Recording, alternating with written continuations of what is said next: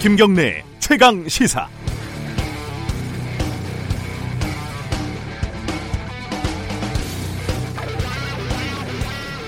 선거는 이기려고 하는 것이다. 당연하죠.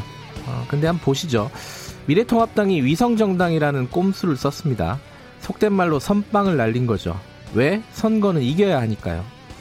어, 물론 미래 쪽에서는 더불어민주당의 선거법 개정이 진정한 선빵이었다, 이렇게 말을 하고 있지만요. 어쨌든 더불어 쪽 마음이 급했습니다. 왜? 선거는 이겨야 하니까요. 그런데 이게 내 맘 같지가 않습니다. 미래 쪽은 후보 명단을 가지고 엄마 정당하고 아들 정당이 서로 뒤통수를 쳤네 어쩌네 하더니, 비례 명단에 누구를 넣어라 누구를 올려라 싸우다가 아예 아들이 엄마 찬스고 뭐고 집을 나가버리는 한성규 아들당 대표의 말대로 가소로운 상황이 발생했습니다. 더불어 쪽도 만만치는 않아요. 어, 처음에는 소수정당, 연대 뭐 이런 명분을 내세우더니 이제는 그냥 노골적인 위성정당이지 뭡니까? 그 와중에 음지에서 잔머리로 일하는 누가 기획을 했니 안 했니 말이 나오더니, 더불어 같이 하고 있는 한 정당의 대표는 환단고기, 구세주 이런 걸 외치고 있고, 어떤 정당은 입당 면접으로 물구나무 시험을 본다고 하는 얘기도 있고요. 그 정당의 대표는 성범죄 의혹까지. 이낙연 선대위원장 말을 빌리면 몹시 민망하고 아름답지 않습니다. 선거는 이기려고 하는 거죠. 당연하죠. 마음은 다들 그런 것 같은데 실제 하는 걸 보면 왜 다들 지려고 용을 쓰는 것 같죠. 그리고 이기겠다는 말만 반복을 하지, 이겨서 도대체 뭘 하겠다는 건지 왜 잘 안 보이는 겁니까? 아, 몹시 민망이라고 했지만은 몹시 실망, 아니 몹시 절망일 수도 있겠습니다. 삼월 이십일 금요일 김경래 최강시사 시작합니다. 김경래 최강시사는 유튜브도 열려 있습니다. 유튜브 라이브 진행하고 있고요. 샵 구칠삼공으로 문자 보내주시면 저희들이 공유하겠습니다. 짧은 문자 오십 원, 긴 문자 백 원입니다. 스마트폰 애플리케이션 콩 이용하시면 무료로 참여하실 수 있습니다. 주요 뉴스 브리핑부터 시작하겠습니다. 고발 뉴스 민동기 기자 어김없이 나와 계십니다. 안녕하세요. 안녕하십니까. 어, 증시가 난리가 났습니다. 정리 좀 해보죠. 어제 서울 외환시장에서 원달러 환율이 달러당 천이백팔십오 점 칠원에 마감이 됐습니다. 네. 환율이 천이백팔십 원 선에 오른 건 이천구 년 칠월 이후 처음입니다. 네. 코스피 역시 이 전날보다 팔 점 사 퍼센트 폭락한 천사백오십칠 점 육사로 마감을 했는데요. 또 코스피도 천오백 선 밑으로 떨어진 게 이천구 년 칠월 이후 처음입니다. 코스피와 코스닥은 지난주에 이어서 어제도 서킷 브레이커, 그러니까 주가가 팔 퍼센트 이상 하락한 상태가 일 분 정도 지속이 되면 이십 분간 거래를 중단하는 그런 네. 제도인데요. 이 서킷 브레이커가 동시에 발동이 됐습니다.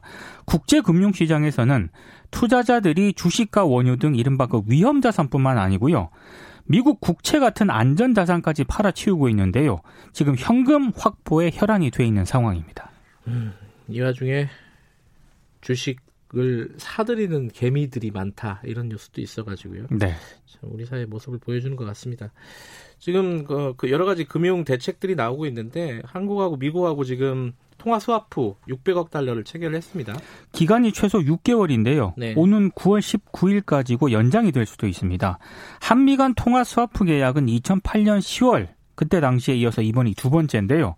이 통화 스와프 협정을 체결을 하면 양국은 필요할 때 자국 통화를 상대방 중앙은행에 맡기고요, 여기에 상응하는 외화를 빌려올 수가 있습니다. 한국은행은 국내 외환시장 안정화에 기여할 것으로 기대한다고 밝혔습니다. 네. 한국은 현재 사천억 달러가 넘는 외환을 보유하고는 있습니다만, 최근 원화 약세가 두드러지면서 미국과 통화 스와프 체결 필요성이 제기가 됐는데요. 이 외환시장의 원달러 환율 급등세를 꺾고 안정에 좀 기여할 수 있을지가 주목이 되고 있습니다. 달러가 모자라면은 어, 미국에서 가져올 수 있다, 이 얘기죠. 그렇습니다. 육백억 달러 정도를 그렇게 지금 체결을 했다, 어, 약정을 체결했다는 거고, 지금 정부도 여러 가지 대책을 내놓고 있습니다. 어, 비상경제회의 어제 열렸는데 여기서 어떤 대책이 나왔죠? 중소기업, 소상공인, 자영업자에 대한 대규모 지원 정책을 발표를 했는데요. 네. 소상공인을 위해 모두 한 십이조 원의 긴급 경영자금을 신규 공급하기로 했고요. 네. 소상공인은 일 점 오 퍼센트 수준의 초저금리로 긴급 경영자금을 대출받을 수가 있습니다. 전 금융권이 중소기업, 소상공인 대출 만기를 육 개월 이상 연 연장을 하도록 했고요. 이자 납입도 육 개월간 유예를 하도록 했습니다. 일시적으로 어려움을 겪고 있는 중소기업 소상공인의 대출에 총 오조 오천억 규모의 특례 보증이 지원이 됩니다. 그리고 영세 소상공인이 긴급하게 필요로 하는 소액 자금에 대해서도 총 삼조 원 규모의 전액 보증을 지원을 하기로 했는데요. 문재인 대통령이 모든 가용 수단을 총망라했다고 밝혔고 필요하다면 규모도 더 늘려나가겠다고 네. 얘기를 했습니다. 청와대가 재난기본소득 도입 가능성을 열어두고 현재 구체적인 방안을 검토를 하고 있습니다. 일단 정부가 비상 상황에 대한 인식은 하고 있다. 이런 부분들은 평가를 많이 하더라고요. 그렇습니다. 하지만 이게 지금 가뭄에 밭에다가 바가지로 물 뿌리는 수준 아니냐. 네. 예, 부족하다 이런 얘기도 있고요. 지금 계속 대책을 방안을 검토하고 있다고 하니까 좀 지켜봐야 될 것 같습니다. 예, 이제 정부는 지금 검토를 하고 있는데 지자체에서는 속속 그 재난 소득 재난 수당이라고 할까요? 네. 뭐 그런 것들을 시행을 하고 있죠. 그 김경수 경남지사가 어제 브리핑을 가졌는데요. 네. 중위소득 백 퍼센트 이하 가구에 대해서 최대 오십만 원까지 지원을 하고 가구당 가족수에 따라 차등 지급하는 선별적 긴급 재난 소득 정책을 추진한다고 밝혔습니다. 네. 소요 예산은 천억에서 천오백억 정도 되는데요. 도와 시군이 절반씩 부담을 하겠다는 겁니다. 지급 방식은 제로페이를 포함해서 지역 상품권으로 할 계획입니다. 네. 충남도도 이 지역 소상공인, 운수업체 종사자, 저소득층 등에게 긴급 생활 안전 자금으로 가구당 백만 원씩을 지급을 하겠다고 밝혔습니다. 네. 지원 대상은 십오만 명 정도 되고요. 소요 예산은 역시 한 천오백억 정도 되는데 역시 도와 시군이 절반씩 부담을 합니다. 지급 방법은 현금, 지역화폐, 체크카드 중에서 시군별로 결정할 예정입니다. 지금 선별적 재난소득을 지급을 하거나 검토하는 지자체는 앞으로 더 늘어날 것으로 보이는데요. 네. 광주시도 광주형 재난긴급소득지원제도 도입을 추진을 할 예정입니다. 대상과 금액 등은 오는 이십삼일 발표할 예정입니다. 뭐 전주도 했고 서울도 지금 얘기를 그렇습니다. 했고요. 예. 예, 지금 경남도 얘기를 했고 이렇게 계속 늘어나고 있는 상황인 것 같습니다. 코로나십구 확진자는 다시 뭐 물론 매일매일 변화해서 일희일비할 건 아니겠지만은 세 자리로 늘어났습니다. 확진자 증가가. 그 어제 영시 기준으로요. 예. 전날보다 백오십이 명이 증가를 했습니다. 총 환자 수가 팔천오백육십오 명인데요. 하루 신규 확진자가 지난 십오일 이후 나흘 연속 두 자릿수였는데 어제 이제 세 자릿수를 기록을 했습니다. 그 대구의 한사랑 요양병원 등에서 한 확진자가 계속 쏟아져 나온 영향이 큰 것으로 보이는데요. 네, 네. 권영진 대구시장이 어제 브리핑을 가졌는데 요양병원에서 확진자가 산발적으로 발생하고 있다고 밝혔고요.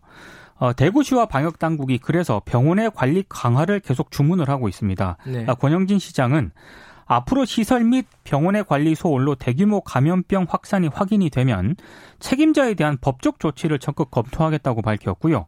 중앙방역대책본부 역시 기관에 종사하는 분들이 증상이 있음에도 불구하고 계속해서 업무에 종사하는 경우가 가장 큰 전염의, 전염의 출발로 판단하고 있다. 이런 점을 또 지적을 하기도 했습니다.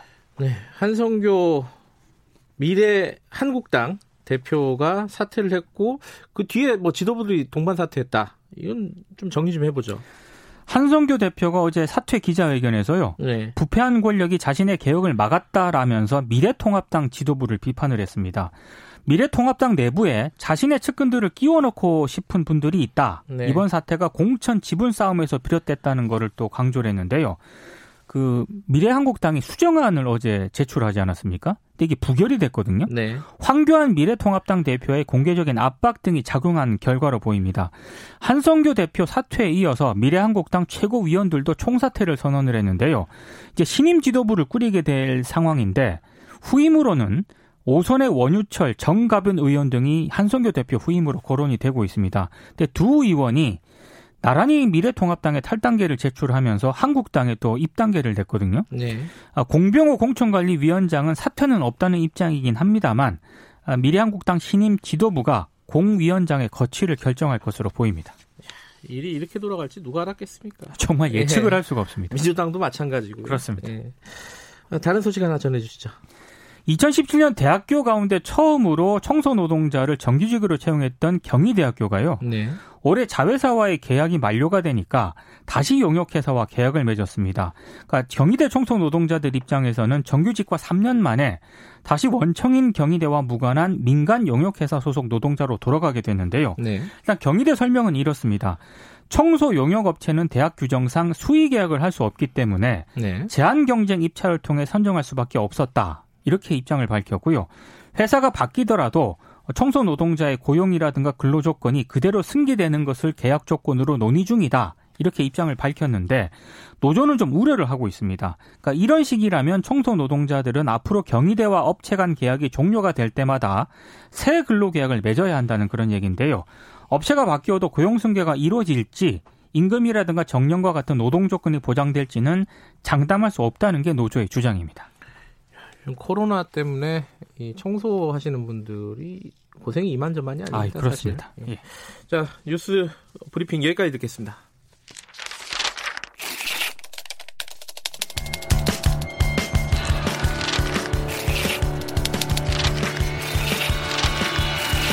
민동기의 저널리즘 M.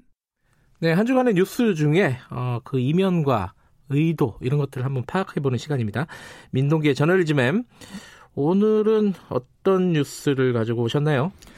코로나십구 보도와 관련해서 논란이 좀 제기되는 보도가 많거든요. 지난주에 우리가 어, 코로나십구 워스트 오를 네. 한번 뽑아봤죠. 그 이후에도 많더라고요, 보니까. 좀 많은데 네. 오늘은 에스비에스 보도 문제점을 좀 짚어보고자 에스비에스 리포트를 하나 가져왔습니다. 뭐죠? 어떤 리포트죠? 지난 십팔 일 에스비에스 여덟 시 뉴스에서 보도한 내용인데요. 네. 제목이 믿고 맡겼는데 종이컵에 밥 준 돌봄 교실, 이런 제목의 리포트입니다.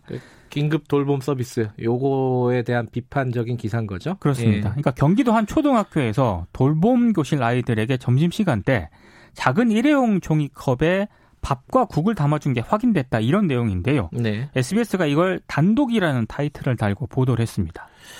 어, 저도 이 뉴스를 봤어요. 네. 보면서 이제 저도 이제 부모니까 네. 야, 애들한테 너무하는구나 막 그러고 이제 넘어갔어요. 그렇습니다. 근데 뭐 다음 날 보니까 이 보도가 문제가 있다는 얘기들이 많더라고요. 어떤 문제가 있는 거죠, 이게? 저도 이 리포트를 여러 번 봤는데요. 네.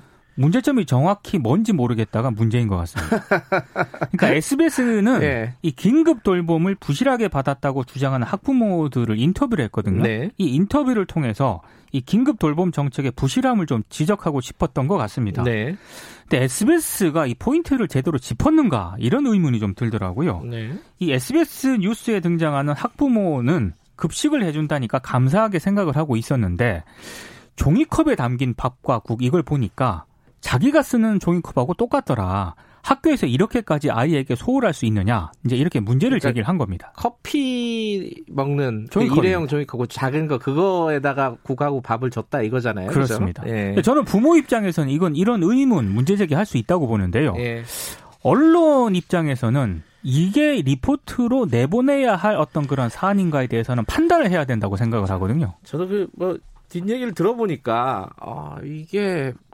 이렇게 보도를 할 만한 사안이냐, 좀 의심스러운 부분이 있던데 어떤 문제인지 한번 짚어보죠. 그러니까 일회용 종이컵에 밥과 국을 담아준 것 자체가 문제다. 에스비에스는 이런 취지로 네. 보도를 했거든요. 근데 상황과 맥락을 살피면 이해가 되는 측면도 있습니다.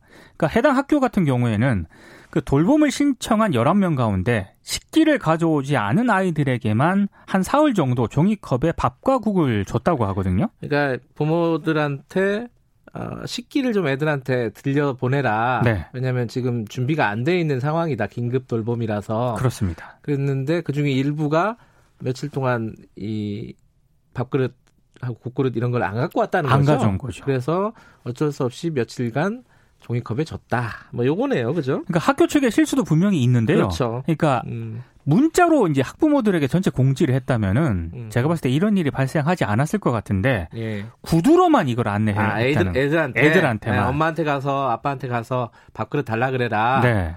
아... 그러니까 이게 제대로 전달이 안 될 가능성도 있거든요. 예, 예. 근데 저는 이런 실수는 있다라고 생각을 하는데 예. 근데 이 정도 사안이 네. 지상파 방송에서 단독 리포트를 달고 내보내야 할 정도로 문제가 심각한 것인가, 이거는 좀 따져봐야 할 문제인 것 같습니다.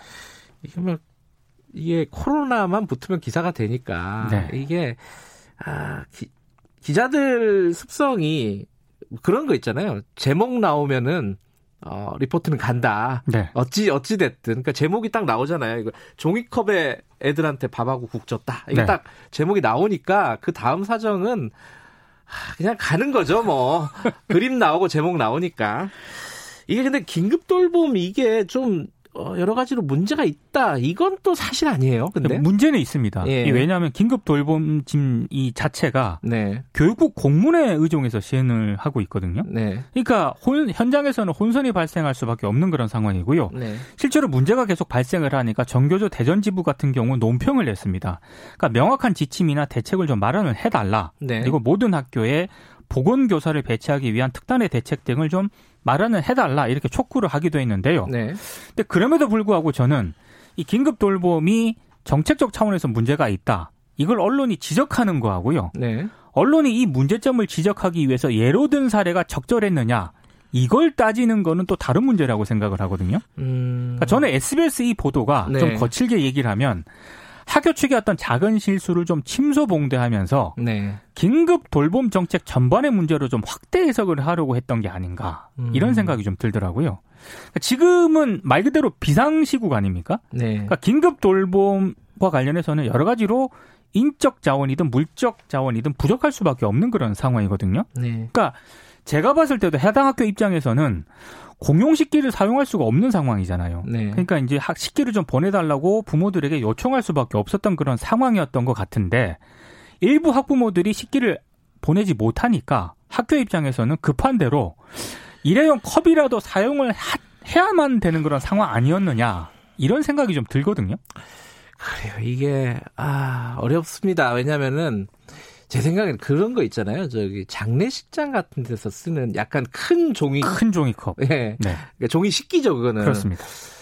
근데 그런 거라도 이제 구매를 해서 애들한테 제공을 했으면은 뒷말이 안 나왔을 텐데. 네. 근데 막상 현장에서는 그거 그러면 무슨 돈으로 사지? 예산이 없잖아요. 그렇죠. 그럼 개인 돈으로 사라고 강요할 수는 없는 거고. 네. 여러 가지 참 어려운 일이 있는 겁니다, 이게. 네. 음. 근데 이제 이게 막상 보도가 나가니까 어, 에스비에스 의도와는 다르게 네. 그 기사와 그리고 그걸 제보한 학부모들을 욕하는 비난하는 그런 댓글들이 많더라고요. 제가 그래서 어제 이 리포트 밑에 달린 댓글을 쭉 살펴봤거든요. 네. 어, 학부모를 그렇게 비난하는 댓글이 굉장히 많던데요. 네. 저는 에스비에스가 이걸 의도하지 않았겠, 않았겠지만 예. 학부모를 결과적으로 매우 곤혹스럽게 만든 뉴스라고 생각을 합니다. 음. 그러니까 지금 급식 운영이 정상적으로 안 되고 있지 않습니까? 네. 그러니까 식기가 돌봄 교실에 별도로 구비되어 있을 리가 없고요. 네. 그러니까 부모 입장에서는 학교 측에 왜 이렇게 된 건지 상황을 좀 알아본 다음에 식기를 좀, 좀 보냈다면 어느 정도 문제는 해결되는 일이었던 것 같은데 네. 그래서 서천석 행복한 아이 연구소 소장이 어, 자신의 페이스북에요. 이 에스비에스 보도를 링크를 하면서 글을 하나 남겼더라고요. 네. 뭐라고 글을 남겼냐면 속상하다. 이걸 제보한 것도 답답하고 이걸 기사라고 낸 기자도 이해가 가지 않는다. 학교의 행동이 문제라서 이걸 고발해야 한다고 기자는 생각한 것인가. 이런 걸 기사로 낸 기자를 생각하면 매사 징징대기만 하는 아이가 연상이 된다. 이런 글을 썼던데요. 예, 아픈 말이네. 예, 기자들한테. 저는, 저는 예. 이 보도가 누구를 위한 리포트였는지 네. 그리고 굳이 불필요, 불필요한 갈등이라든가 논란을 만든 측면은 없었는지 네. 에스비에스 기자가 고민을 한번 해봤으면 좋겠습니다. 아, 그 기자는 그렇게 항변할 수도 있을 것 같아요. 아니 뭐 이것저것 빼면 보도할 게 뭐가 있냐. 뭐 세상 일이라는 게 네. 뒷사정 알고 보면 또 보도할 게 별로 없잖아요. 이쪽 그렇죠. 사정도 이해가 되고 저쪽 사정도 이해가 되고. 근데 하지만 요즘은 그렇지 않은 것 같아요. 진짜 맥락이나 상황 같은 것들 면밀하게 따져서 보도하지 않으면은 여러 가지로 힘들어집니다. 그렇습니다. 왜냐하면 독자들하고 시청자들 눈이 너무 높아졌거든요. 네.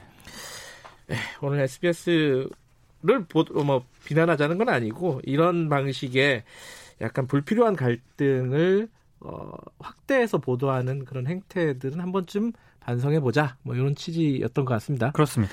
예, 고맙습니다. 고맙습니다. 저널리즘 M 고발뉴스 민동기 기자였습니다. 김경래 최강시사 지금 시각은 일곱 시 삼십구 분입니다. 최강 시사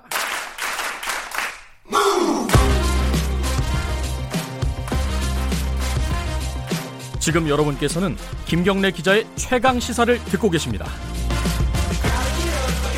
네, 지금 정부 부처들이 코로나십구 대책으로 굉장히 비상 상황입니다. 추경안이 통과가 됐고 정부도 여러 가지 대책들을 내놓고 있습니다.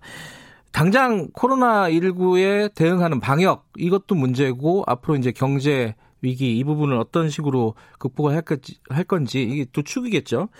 고용노동부는 어떨까요? 그 고용노동부도 뭐 노동자들의 안전, 이런 부분들을 책임져야 되는 부분이 있고, 그리고 또, 어, 지금 생계를 이어가기 어려운 그런 어, 취약계층, 취약 노동자들, 이 부분에 대한 대책도 필요할 것이고요. 어떤 일들이 지금 벌어지고 있는지 고용노동부 이재갑 장관님 잠깐 연결해가지고 저희들이 얘기를 들어보겠습니다. 장관님 안녕하세요. 예, 안녕하십니까? 예. 어, 추경이 통과됐고, 그러면 이제 고용노동부에서는 이 추경이 어떤 식으로 지금 사업을 진행을 할 겁니까? 그 좀 큰 얘기, 어, 좀 와닿는 얘기부터 좀 정리해 주시죠. 예. 어, 우선 이번 추경은 코로나십구 상황 때문에 네. 어, 긴급하게 편성되었습니다. 우선 어, 정부에서 편성한 추경 규모도 한 십일조 칠천억 원 정도 되는데 네. 이게 지금 조금 전에 말씀하신 것처럼 방역 체계를 강화하기 위한 것이 한 축이고요. 예. 또 다른 축은 피해보신 분들에 대한 지원책이 또 주 내용 중에 하나입니다. 예. 고용노동부에서 하는 사업도 여기 한 일조 이천칠백억 정도 들어있는데 네. 우선 제일 중요한 것이 어, 우선 피해를 보는 중소기업과 소상공인에 대한 회복 지원이 하나가 있습니다. 네. 이것은 이분들에 대한 인건비 부담 완화를 통해서 고용을 유지하고자 하는 것이 이제 목적이고요. 예. 이걸 위해서 이제 삼십인만 사업장에 대해서는 일자리 안정 자금을 좀 더 추가 지원하는, 한시적으로 추가 지원하는 내용이 들어 있습니다. 또 하나는 이제 어, 피해를 보시는 우리 노동자분들도 많이 계시거든요. 그래서 네. 이분들에 대해서 취업성공 패키지라는 취업지원 프로그램이 있는데 여기에 어, 실업 그 구직 촉진 수당이라고 우리가 얘기를 하는데 네. 어, 이게 한 오십만 원씩 삼 개월간 약간 생계 지원을 하는 그런 수당제도 들어가 있습니다. 네. 또 이제 또 하나는 지역마다 지금 고유 지역 고용에 많은 지금 어려움을 겪고 있기 때문에 네. 지역 고용 대응 특별 지원 사업을 신설해서 우리 지자체에 지원하는 그런 사업으로가 있습니다. 그 지금 말씀하신 부분들 조금 쉽게 풀어서 참 다시 여쭤볼게요. 예. 어, 지금 고용 유지 지원금 이런 사업이 있지 않습니까? 이런 것들은 예, 그렇습니다. 어, 그러면 이제 어려운 상황이에요. 제가 뭐 예를 들어 한 다섯 명을 고용하고 있는 자영업을 하고 있습니다. 그러면은 지금 상황이 어려워가지고, 어, 휴업을 하려 그래요. 그러면 이제 네. 휴직수당 같은 걸 줄 수가 있잖아요. 예. 근데 그런 부분들을 정부에 신청을 하면 돌려준다는 건가요?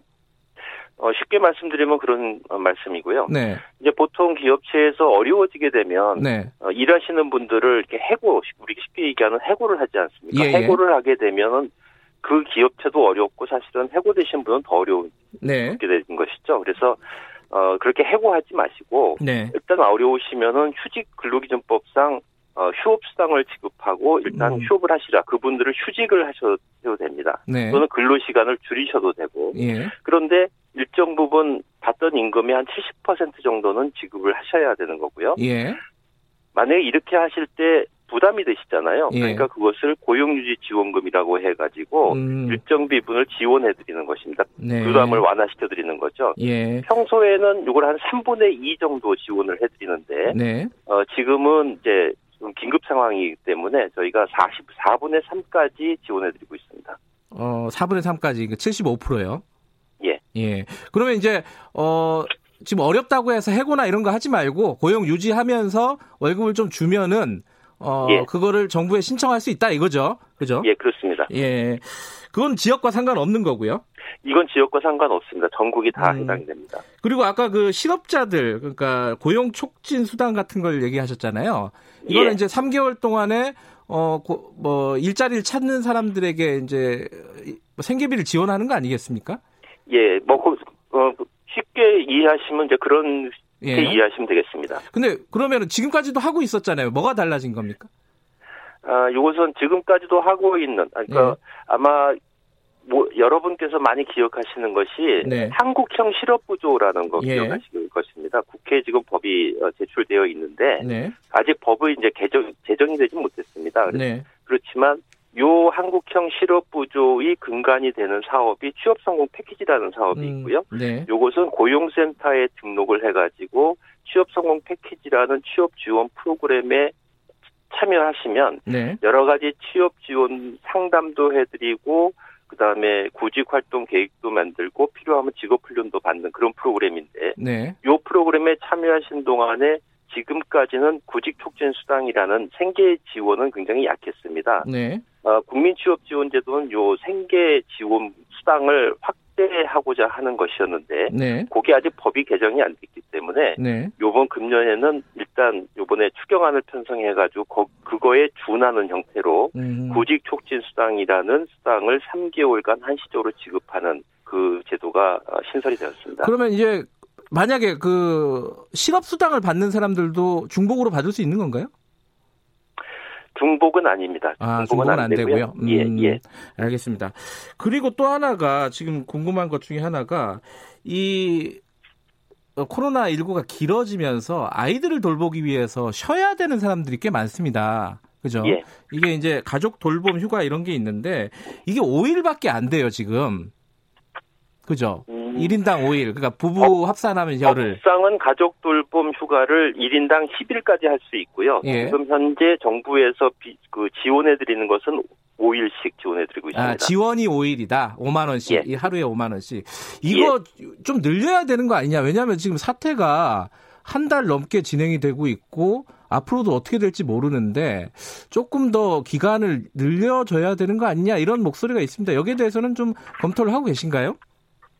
우선 이 문제에 대해서는요. 네. 가족돌봄 휴가가 금년에 신설된 제도입니다. 네. 아 그래서 금, 그런데 이제 공교롭게 금년에 네. 이렇게 계약 연기되는 일이 생겨서 네. 아마 많은 분들이 여기에 관심이 많으신 것 같습니다. 그래서 네. 이 제도가 제대로 활용되기 위해서 저희가 홍보나 안내 활동을 굉장히 강화하고 있고 가족돌봄 휴가 익명신고센터도 운영을 하고 있습니다. 음. 그런데 이제 그러다 보니까 저희가 이제 비용 지원 신청을 네. 이번 주 월요일부터 받기 시작했는데 네. 월요일부터 어 제가 수요일까지 실적을 봤더니 하루에 삼천 건씩 들어와가지고 지금 거의 만 건을 초과하고 있습니다. 그래서 네. 굉장히 많은 분들이 지금 사용하고 있는 것으로 저희로 확인을 하고 있고요. 네.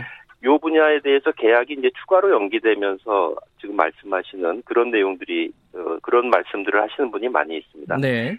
애당초 이 기간 동안에 활용할 수 있는 것은 가족돌봄 휴가뿐이 아니라 연차 유급 휴가라든지 또는 재택근무 같은 유연근무제도 같이 지금 활용들 하고 계신데요. 네. 이것은 현장 상황을 저희가 좀 면밀히 보면서 음. 만약에 비용 지원은 사후에도 할 수 있는 것이기 때문에 네. 그것은 좀 저희가 좀 종합적으로 판단해 봐야 될 것 같습니다. 근데 요게 요 부분이 어 국민들 간의 형평성 문제가 또 하나 있거든요. 그래서 음. 영세 자영업자분들은 또 아닌데 왜 네. 이쪽은 이렇게 지원을 많이 해주느냐 하는 그런 또 형평성 문제도 있고 그래서 네. 좀 종합적으로 좀 판단할 사항이라고 생각하고 있습니다. 그 현장에서는요, 이 네. 코로나십구 사태 때문에 회사에서 이제 직원들에게 뭐 무급휴직 같은 것들을 강요를 한다거나 연차를 빨리빨리 네. 써라. 어, 뭐 예. 가족 돌봄 휴가 이런 거 하지 말고 연차부터 다 써라 이렇게 뭐 소지 연차 소진을 강요한다거나 뭐 심하면은 뭐 사직을 강요한다 이런 일들이 벌어지고는 있는 것 같아요. 이런 일들에 대한 대책들은 좀 있습니까? 지금 말씀하신 사례는 예. 절대 있어서는 안 되는 사례들입니다. 예. 어, 이 부분에 연차 유급 휴가는 어, 그 노동자분들이 원하는 시기에 갈 수 있는 것이고요. 네. 그리고 사업 휴가 할 수 있는 것은 사업 형편에 따라서 시기 변경은 할 수 있지만. 네. 이걸 먼저 써라. 이것은 절대 안 되는 것이고 무급휴직을 강요하는 것도 사실은 안 되는 것입니다. 음. 이런 부분에 대해서는 저희가 여러 가지 경로를 통해서 지도를 하고 있고 네. 만약에 그런 불이익을 받으시는 분들의 경우에 저희 지방노동관서에 뭐 신고 전화를 주시거나 신고를 하시거나 하면 저희가 바로 사업장에 지도를 하게 됩니다. 그리고 음. 지도하고 그래서 그걸 시정하고 만약에 안 되면 다른 조치도 이렇게 취하고 있다는 네. 말씀을 드리겠습니다. 근데 그 일부 기사에 의하면 고용노동부에서 연가를 강제로 십부제로 이렇게 사용하게 한다 이런 기사도 있었어요. 이건 좀 이율 배반 아닌가요? 고용노동부에서요? 예예.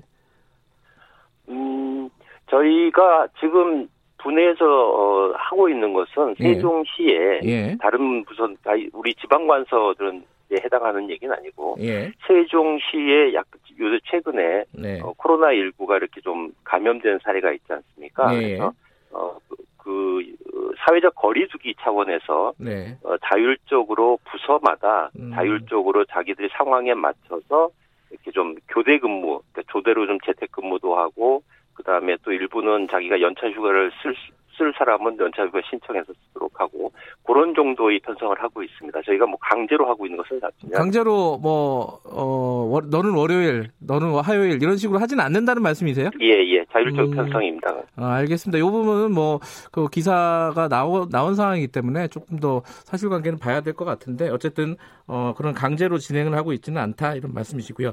또 하나 지금 좀 사회적으로 어, 어려운 부분이 계약이 연기되면서 학교의 비정규직들이에요.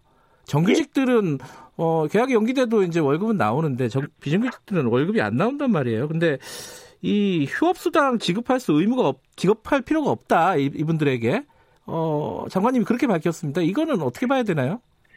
아, 그 부분은 네. 이제 학교 비정규직 분들, 네. 학교 이제 공무직 이렇게 어, 호칭을 하게 되는데 네. 그분들 중에 방학 중에도 일을 하시는 분이. 네. 방학 중에는 일을 하지 않도록 계약이 되어 있는 분들이 계십니다. 네. 그래서 방학 중에 근무하지 않도록 되어 있으신 분들이 계약이 자꾸 연기되니까 네. 이제 그동안의 생계 문제가 그렇죠. 나오는 거죠. 예. 그런데 예. 이제 근로기준법상 보면 사업주의 규칙 사유로 휴업을 하는 경우에는 휴업수당 지급 의무가 있습니다. 네. 그런데 이제 학교 비정규직 경우에 교육부에서 국가에서 휴업을 계약을 연기시켰잖아요. 네. 그 요것이 사용자의 규칙 사유에 해당하는 것이냐 이 문제가 있는데 네. 학교 공무직들의 경우에는 사용자가 교육청입니다. 네. 그런데 이제 교육부 장관이 계약 연기한 것은 감염법 감염법 예방법에 음. 감염 예방법에 따라 가지고 감염 확산을 위해서 이렇게 방지 그 계약을 연기한 것이거든요.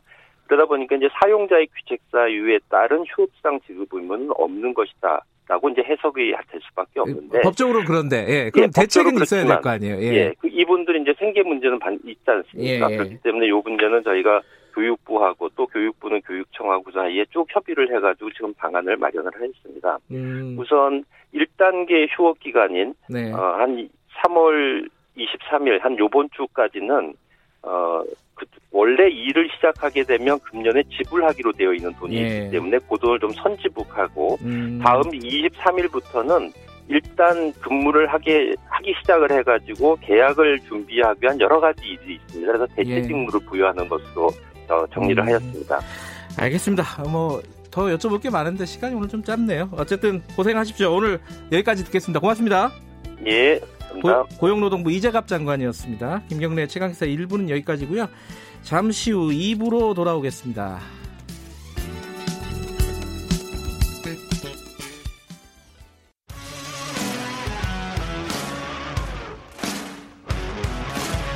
뉴스타파 기자 김경래 최강시사.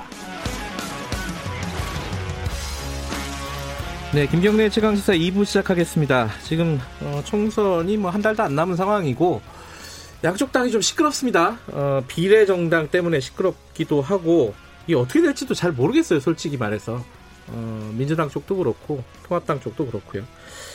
어, 양쪽 당의 우리 어, 뭐랄까요 지도부는 아니고 좀 격전지라고 해야 되나요? 그냥 뭐 젊은 분들을 좀 모셨습니다. 모셔가지고 저희들이 각 당 입장도 좀 듣고. 지금 현장 상황도 좀 듣고 뭐 이렇게 좀 해보겠습니다. 어, 얘기가 어떻게 진행이 될지 저도 잘 모르겠습니다. 일단 두 분 모셨습니다. 먼저 여당부터 얘기할까요? 미래통합당 아, 아닙니다. 여당이 아니구나. 어, 죄송합니다. 큰일 났네. 어이고. 어, 야당부터 얘기하죠. 미래통합당 노원병 후보 이준석 최고위원 나와 계십니다. 안녕하세요. 예, 안녕하세요. 네, 그리고 더불어민주당 여당입니다. 강서갑 후보 강선우 전 부대변인 나오 계시, 나와 계십니다. 안녕하세요. 네, 안녕하세요. 네, 뭐 편의상 두 분 다 후보라고 할게요. 네. 네, 뭐 뒤에 네. 좀 기네요 이름이. 그래서 이준석 후보, 어, 강선우 후보 이렇게 제가 부르겠습니다. 어, 소개는 이준석 후보부터 했으니까 어, 얘기는 강선우 후보부터 잠깐 여쭤보죠. 네. 현장에서 유권자들 만날 수 있습니까 요새? 어, 부지런히 돌아다니긴 하는데 아무래도 이제 외출 자제 많이 하시고 그리고 또 이렇게 격리로서 건강 지키시려고 하는 그런 노력이 많으시다 보니 어, 제가 원하는 만큼은 많이 음. 못 빼는 게 굉장히 아쉽긴 한데 그래도 또 만나주시는 분들께서는 뭐 강서구에 대한 어떤 불편한 점도 많이 말씀해 주시고 그래서 최, 최대한 예, 만나 뵈려고 뛰어다니고 있긴 합니다. 이준석 네. 후보는 아침에 한 바퀴 돌고 오셨다면서요? 네, 인사드리고요. 그리고 네. 어제 저희 지역은 또 산불이 나가지고. 아, 맞다. 네, 까치산 뭐 이런 쪽. 까치산은 저희 강서구 쪽이고. 수락산, 수락산. 수락산, 맞아요. 네. 수락산. 네. 그거 좀 이제 시민들과 얘기하고 네. 그랬었는데 저희가 산불이 한 이, 삼 년 주기로 한 번쯤 나고 있습니다. 네. 근데 이게 사실상 나중에 보면 방화에 가까운 경우가 많아가지고 음. 좀 그런 안전대책이라는 걸 요구하는 분들이 많았습니다. 네. 어, 지금 강선우 후보께서는 사실은 이 그 금태섭 의원 때문에 더 사실 이름이 많이 알려지셨어요. 네. 그러니까 금태섭 후보가 결국은 경선에서 이제 패배를 했는데 그게 어, 비문 어, 낙천이다. 어, 음. 이제 친문들의 이렇게 표현해도 되나요? 복수다. 뭐 이렇게 얘기하는 사람이 있으니까 음. 뭐 그런 것 그런 얘기들이 많이 합니다. 본인들은 본인은 어떻게 생각하십니까? 어, 뭐, 일부 언론에서 내지는 네. 이제 일부, 어, 에서 그렇게 보는, 특히 네. 야당에서 그렇게 보는 시각도 저도 많이 얘기는 들었는데요. 마이크 조금만 가까이 대시고. 아, 예, 예. 예. 좀 옮길까요? 예, 네, 됐습니다. 네. 예. 저도 그런 말씀 많이 들었는데 네. 저는 사십 대 초반 정치 신인입니다. 만약에 네. 뭔가 조직적으로 내지는 어떤 세력이 특정 의원이나 특정 후보를 배제하고자 노력을 했다면 저보다 훨씬 역량이나 경험이 출중하신 그런 후보를 이렇게 선택하고 밀지 않았을까 저는 그렇게 생각을 하거든요. 예. 그래서 강서갑에 출전하게 된 것도 저는 전적으로 저의 의지와 선택이었고요. 그리고 네. 첫 출발을 모두 다 제가 다 혼자서 했어요. 예비 후보 어 그리고 그 캠프의 무슨 뭐 조직이나 이런 걸 제가 다 이름을 제 이름으로 했거든요. 저 혼자서 시작했기 때문에 그래서 여러 가지로 실무적으로도 혼자 뛰어다니다 보니 그 우리 강서갑 지역 주민들의 목소리를 제가 직접 들었고 그리고 전 제가 뭔가 굉장히 뭐 사랑을 많이 받거나 저를 보고 이렇게 지지를 많이 해주셨다기보다 분명히 저에게 어 제가 부족하고 그리고 덜 알려진 후보임에도 불구하고 저에게 지지를 보내신 이유가 분명히 있다고 생각을 하고요. 그리고 네. 그 이유에 대한 답은 제가 강서갑의 어떤 변화나 아니면 발전을 통해서 충분히 보여드릴 수 있다고 생각을 하고 그리고 일부에서는 이제 그 어, 여론조사 결과나 그런 걸 놓고서 뭐 조직적으로 이렇게 민 거 아니냐 그런 해석도 있으신 걸로 알고 있는데 어, 그 조직적으로 어느 정도 밀어주기에는 네. 그 뭐 안심번호나 이런 것이 한계가 있는 것이고 그리고 또 어, 특정 세력에 의해서 어, 밀어줬다는 것은 우리 강서갑 국민들의 어떤 정치적인 의사표현이나 아니면 선택을 조금 어, 폄하하는 그런 의도가 있는 게 아닌가 저는 그렇게 생각합니다. 어... 밀어, 밀어준 거 맞아요. 네, 그냥 뭐 길게 설명하셨지만은 금태섭 의원의 공천이 어떻게 될까에 대해서 관심이 많았는데 처음에 뭐 김남국 변호사라든지 이런 분들이 나온다는 얘기가 있으면서 정봉주 전 의원도 예. 판이 좀 커졌죠. 예. 그 판에 들어가셨기 때문에 강선우 후보대변인도 인지도가 같이 올라가신 거 아닌가 이렇게 생각하고 저는 뭐 사실 어떤 정치인들이 처음에 밀어주는 사람들은 있어요. 네. 저도 굳이 따지면 박근혜 대통령이 밀어준 거죠. 박근혜 키즈라는 말이 아직도 나오나요? 많이 나오죠. 저는 뭐 뭐 그 박근혜라는 단어를 부정적으로 이름 네. 부정적으로 보시는 분들은 저를 공격하기 위해 그 소재를 쓰는 경우가 많으시죠. 네. 근데 뭐 그건 정치인의 숙명이죠. 네. 원래 내가 하는 역량도 중요하고 그런데 어떻게 내가 비춰지느냐 또 그리고 어떻게 판에 들어가느냐 또 다 개인에 영향을 주는 거기 때문에 뭐 저는 사실 이번 선거에서 그 범진보 대 범보수 대결이라고 이제 양자화되고 있는 것. 네. 그 자체가 사실 경선에서도 그렇고 본선에서도 많은 영향을 끼칠 것이다. 저는 이렇게 보고 있습니다. 어, 근데 저기 누가 밀어줬다. 네. 어, 그거는 뭐 근거가 있어서 말씀하시는 건가요? 아니요. 저는 제가 봤을 때 그 네. 선거에서 네. 사실 그 현역 의원을 이제 꺾고 이제 강선우 부대변인이 이제 네. 되셨기 때문에 대단한 결과인데 사실 그 전까지는 언론에 노출될 때 사실 그 금태섭 의원에 대한 관점은 저분이 당에서 비판적인 이야기했는데 과연 친문 지지층이 그것을 용납할 수 있느냐 아느냐 이렇게 봤거든요. 네. 그러니까 저는 그 관점의 연장선에서 충분히 그렇게 분석할 개연성이 있다 봅니다. 그렇습니다. 뭐 이 얘기는 여기까지 하죠. 네. 네. 그 당 얘기 좀 해볼게요. 그 먼저. 어제 벌어진 일이니까 네. 미래통합당하고 미래한국당 요 얘기 네. 좀 해보겠습니다. 그 미래한국당의 한성규 대표가 갑자기 사퇴를 했습니다. 사퇴를 하면서 가소롭다 뭐 이러면서 미래통합당 지도부들을 아마 향해서 얘기를 한 것 같아요.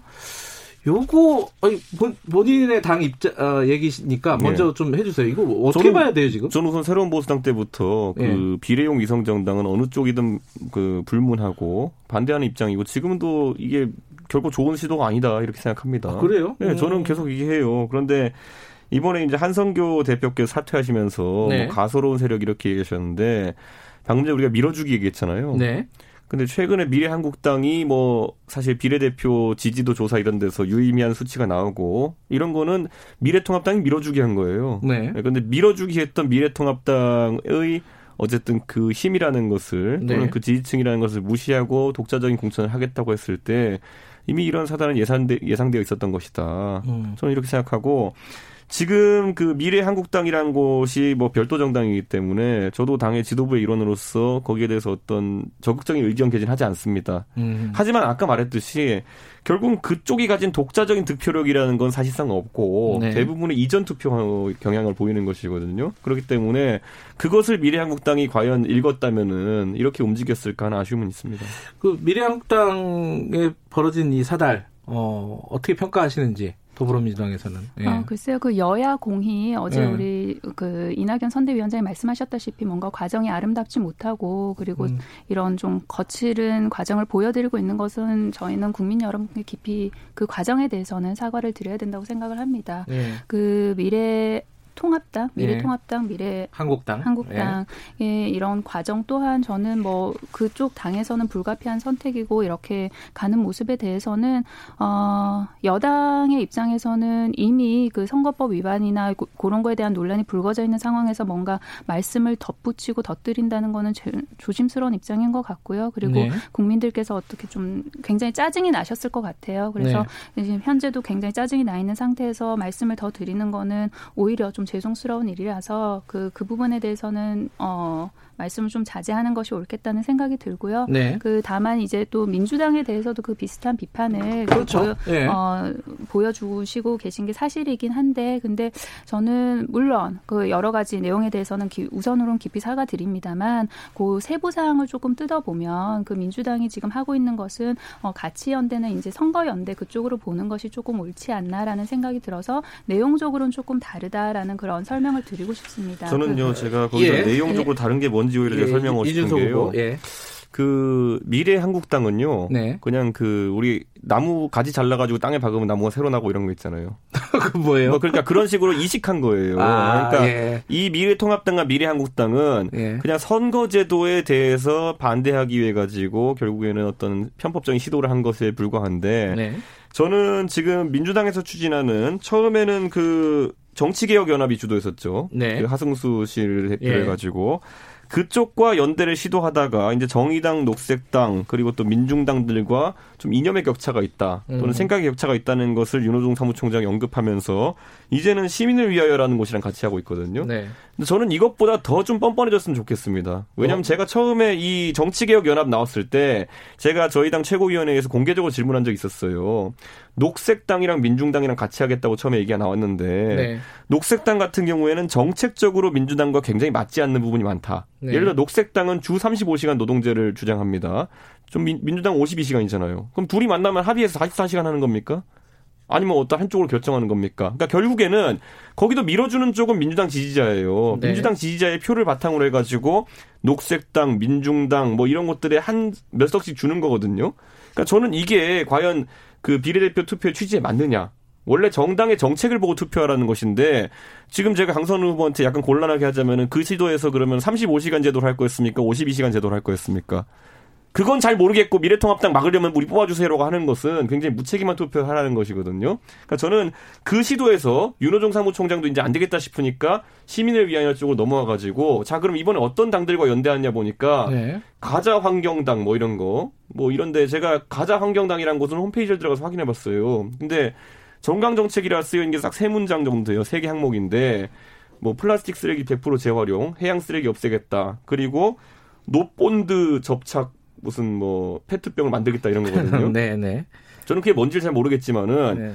민주당은 과연 이 세 가지 정책 중에 무엇에 공감해가지고 이 당에게 민주당 지지자의 표로 비례대표 의석을 한두 석 할당하겠다는 것인지 그걸 설명해야죠. 그래야지 국민들이 연대에 공감할 텐데 알겠습니다. 지금 드러나는 바로는 뭐 그런 당 같은 경우에는 대표의 과거 전력도 문제가 되고 있고 정책은 뭔지도 모르겠고 이런 상황 속에서 왜 연대하려고 하는 겁니까? 아, 예, 얘기를 원래 이제 미래통합당하고 미래한국당 얘기로 시작을 했는데 얘기가 지금 민주당 쪽으로 넘어갔습니다. 넘어간 김에 계속 가다가 미래통합당 얘기는 기회에 예. 가서 좀 해볼게요. 미래통합... 지금 말씀하신 부분에 네. 대해서 예. 미래통합당이랑 그 미래한국당의 부분을 살펴보자면 굳이 어, 뭐 딱 들어맞는 적절한 비유인지는 모르겠습니다만 비유를 네. 드리자면 이제 본점이랑 분점이랑 식당을 열기로 한 건데 서로 메뉴를 놓고 싸우다가 이제 분점 사장이 나는 그만두겠다 하고 나가버린 그런 상황으로 어, 보이거든요. 적절하네요. 그래서 네. 이제 미래통합당, 미래한국당은 그런 지금 진통을 겪고 있는 상황으로 보이고 그리고 앞서 말씀하셨던 뭐 그 정계의 연합이라든가 아니면 저희가 그 연대하고 있는 시대전환, 기본소득당, 가자환경당, 가자평화인권당 등과의 연합은 이 정당들은 위성정당이 아니라 각각 말씀하셨다시피 각각의 어떤 정당의 정체성이라든가 정강정책을 가지고 독립적으로 움직이고 있는 정당들이거든요. 그러면 이 정당들과 이렇게 선대 연, 아, 그 선거 연합을 선, 선거 연대를 우리 민주당이 한다는 것은 예를 들어서 이 정당들과 연대를 하지 않았을 경우 그리고 네. 우리 민주당은 뒷번호를 받겠다고 이제 이야기를 한 상태예요. 그렇다면 우리가 뒷번호를 받지 받는다고 이야기를 하지 않고 이 이 그 군소정당들과 만약 연합을 하지 않았다면 이 정당들은 아예 국회로 진출할 수가 없는 상황이 아닐까라고 생각을 하거든요. 그래서 민주당은 많은 기득권을 내려놓았고 그리고 앞으로도 기득권을 주장할 생각이 없습니다. 뒷번호를 받음으로써 이 소수 정당들을 밀어주는 저는 효과가 분명히 있다고 생각을 하고요. 그것이 준연동형 비례대표제와 저는 취지를 함께 간다고 생각하거든요. 이 많은 정당들이 민주당과 연대하지 않았으면 들어올 수 없는 정당들이다. 그래서 오히려 그 준연동형 비례제의 그 다양성을 보장하는 그런 취지에 맞게 가고 있는 것이 아닌가라는 그런 생각이 아니, 들고요. 방금 아주 정확하게 표현하셨는데 들어올 수 없는 정당이 맞아요. 원래 민당과 연대를 안 하면은. 왜냐하면 삼 퍼센트를 받지 않으면 의석을 아예 못 받지 않습니까? 그렇죠. 그렇다면 그 준, 준연동한 비례대표제가 어쨌든 다양한 목소리 그리고 지지자가 겹친다고 해서 지지층이 겹친다고 해서 당이 하나만 있어야 된다는 것도 준연동형 비례대표제의 어떤 취지에 어긋나는 부분이잖아요. 그러니까. 그래서 그 부분을 저는 살려주고 있다고 아니, 생각을 하고 있는 것이고. 제가 지적한 분 보잖아요. 가자환경당이라는 곳이랑 연대를 선언했잖아요. 이분들 알고 계시냐고요. 이분들 지금 창립된 지 세 달도 안 된 것 같고요. 네 달 됐나? 세 달 됐나? 그리고 정강정책에 보면 그거라니까요. 노본드 절취선 적용 페트병 라벨 접착이 뭐예요 이게? 그런 세부적인 사항에 대해서는 앞으로 이제 우리가 선거 연대를 하겠다고 결심을 하고 그리고 앞으로 향후 어떤 선거 이후에도 그런 뭐 조정이 피, 조정이 필요하다면 조정을 할 것이고 그리고 여러 가지 논의가 계속 되겠죠. 그들이 내세운 어떤 그 정강정책 말씀하셨다시피 그 세 가지 어떤 취지를 살펴보면 어쨌든 지금 현재 기후 환경 변화나 이런 것이 굉장히 중요한 문제에 대해서 목소리를 내고 있는 그런 정당이지 않습니까? 그렇다면 그 세부 사항에 대해서 만약에 민주당이 주장한 하는 것과 그리고 가자환경당이 주장하는 것에서 좀 갈등이 있다 그렇다면 정치가 갈등을 푸는 것인데 그 세부 사항에 대해서는 조정하지 않겠습니까? 아니 향후에, 연대를 결정하면요. 그 전에 판단하시고 국민한테 설명해야 되는 것이 우선 합치거나 나중에 이견을 조율한다는 게 말이 안 되는 게 선거가 이십 며칠 남았고요.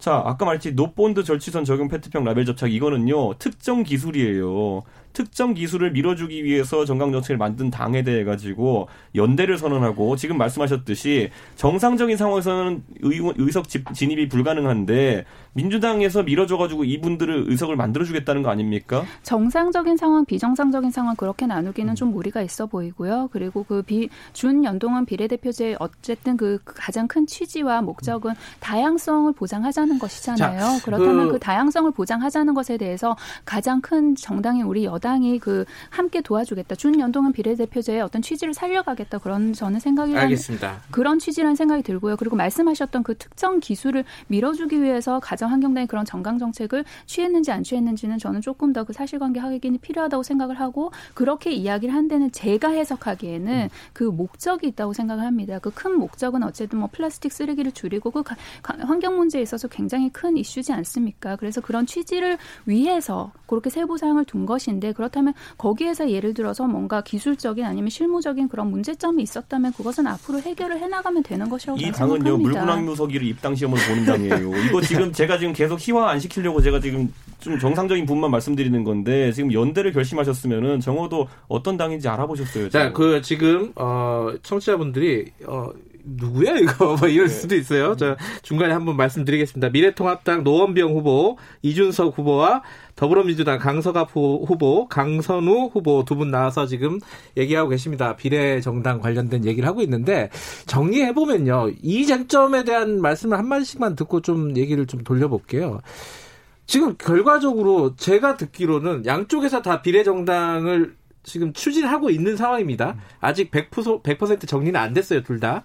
그런데 이 미래통합당에서 추진하고 있는 미래한국당과 이쪽에서 지금 어, 아, 이름이 뭐죠? 시민당? 어, 더불어시민당. 시민위하여. 아, 더불어시민당. 더불어시민당으로 이름 바꿨죠. 자, 그, 그 두 개가 같은 거냐, 결국은 다른 거냐. 왜냐하면은 더불어민주당 쪽에서는 어, 위성정당이 아니라 연대 조직이다. 이 얘기인데, 어, 이쪽에서는 또 같은 거 아니냐라고 하는데, 그 얘기를 먼저 좀 들어보고, 다음 얘기 좀 해볼게요. 어, 이거는 이준석 후보부터 먼저 얘기해 주시죠. 제가 계속 설명한 기거 아닙니까? 예. 저희는 원래 그냥 그 예를 들어 소갈비 체인점이었는데, 네. 이제 옆에 소갈비 분점을 하나 내려고 한 건데, 네. 그 어차피 대표가 이제 돼지갈비 나 팔아야겠다 이러니까, 그건 안 된다. 가맹이박이다 해가지고 지금 싸우고 있는 상황이고, 네. 지금 민주당 같은 경우에는 뭐, 뭘 파는지 정확히 모르는 상황이 되어버렸어요. 음. 아까 말했듯이 지금 제가 계속 길게 설명드리지만은 지금 청취자분들은 인터넷에 가자 환경당 그냥 검색해보시면 됩니다. 집권 여당이 도대체 왜 이 당과 연대를 하겠다고 하는 것인지에 대해서 어떤 설명도 없습니다. 유일한 설명이라고 하면 미래통합당을 막아야 된다라는 네. 것이거든요. 네. 예전에 그런데 이천십이 년 총선을 놓고 보면요.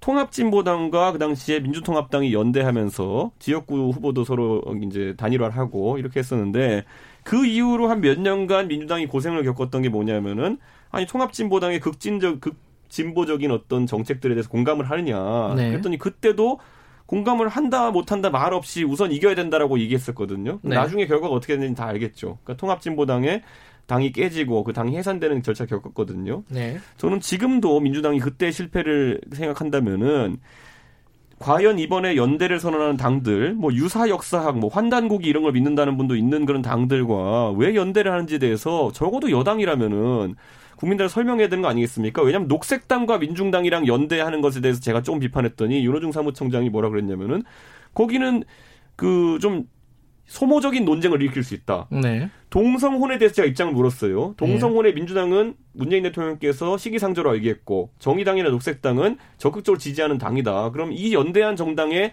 그 입장은 무엇이냐? 만약 동성혼을 지지하는 사람이면 누굴 뽑아야 되느냐? 그랬더니만 소모적인 논쟁을 일으키게 만든다 그래서 그쪽은 거부했어. 천만에요. 내 생각엔 페트병보다는요. 동성혼에 대한 논쟁이 우리 사회에서 꼭 필요하고 그게 더 유권자에게 영향을 미치는 정책이거든요. 그건 왜 소모적이고 페트병은 왜 건설적인 정책입니까? 알겠습니다. 그 여기는 가맹점 낸 거고 근데 민주당은 지금 뭐 하는지 모르겠다. 이런 얘기예요. 그러면 아니, 정책이 뭐냐는 겁니까? 도대체. 아, 연대라면은 그 여기에 대한 말씀 듣고 이제 음. 넘어가죠. 어, 그 소수 정당 다른 여타의 그 소수 정당이나 아니면 다른 시민분들께 여전히 문호를 개방하고 있고 저희는 그 참여를 네. 기다리고 있는 상황입니다. 그 앞서 말씀하신 유권자들에게 뭐 무엇을 우리가 추구하는지 그런 이야기를 해야 된다 그렇게 말씀하셨는데 저는 일정 부분 동의를 합니다. 어떤 공통된 네. 그런 가치나 아니면 추구하고자 하는 비전을 내놔야겠죠. 근데 그 다만 이제 지금 현재는 지금 연대를 하고 있는 과정이지 않습니까? 지금 이게 네. 완전히 완성체로 나와 있는 게 아니잖아요. 그렇다면 네. 어느 정도 조금 더 전열이 정비가 되고 나면 저는 함께 공통적으로 추구하는 가치에 대한 분명히 어, 일성이 나올 거라고 생각을 하고요. 그리고 네. 그 함께 추구하고자 하는 가치나 비전 그리고 꿈꾸고자 하는 어떤 세상이나 사회에 대해서는 유권자들께서 판단을 해주시겠죠. 그렇다면 어, 이 당에 어, 그렇다면 나도 함께 생각을 한다 그러면 거기에 표를 주시리라고 저는 생각을 합니다. 그 미래통합당을 막아야 된다고 해서 무조건 나왔다. 그 어떤 실무적인 실질적인 실익적인 관점에서는 동의를 해요. 그 미래통합당이 굉장히 많은 그런 뭐 이십 석이나 시뮬레이션을 돌려 보면 그 많은 의석을 가지고 가는 거에 대해서 우리가 막아야겠다. 그렇다면 그 막아야겠다는 거, 그 이유가 나온 그 뒷배경을 살펴봐야 된다고 생각합니다. 대한민국 대의제 민주주의 국가 아닙니까? 그렇다면 국민의 그리고 여당과 야당이 각각 다, 다른 뜻을 대표하고 대의하는 것이죠. 그런 상황에서 그 야당이 이제 위성정당을 만들어서 그렇게 들어오겠다고 하며 그것을 가만히 손 놓고 방기하고 있는 가, 가만히 손을 놓고 보고 있다면 여당이 여당으로서의 어떤 책임 또한 방기하고 있는 것이 아닌가. 그렇게 해서 우리는 선거 연 연대를 하겠다고 해서 이게 지금 연대가 완전체로 끝나고 완성이 된, 됐음에도 불구하고 우리는 이렇게 하겠다. 우리의 정치적 이념이 무엇인가 노선이 무엇인가 아무 말도 안 하고 있는 상황이 아니거든요. 지금 과정 중에 있는 겁니다. 그리고 여전히 참여를 기다리고 있고 문은 열려 있습니다. 그래서 이게 어느 정도 정비가 되고 좁혀가고 그래서 그것이 좀 정리가 되고 나면 국민 여러분들께 우리가 추구하는 것이 무엇인지 가치가 무엇인지 내놓고 이제 유권자들의 판단을 겸허히 저는 기다릴 거라고 생각합니다. 총선은 정책을 내놓고 유권자의 판단을 받는 것이고 특히 비례대표 선거는 그 경향성이 강합니다. 그럼 또 한 개의 연대당을 언급해 볼 텐데요. 기본소득당 같은 경우는 굉장히 적극적으로 지금 재난기본소득 정도가 아니라 기본소득 제도 자체를 이제 이야기하고 있는 것인데 기본소득당에 그러면 강령에는 동의하십니까?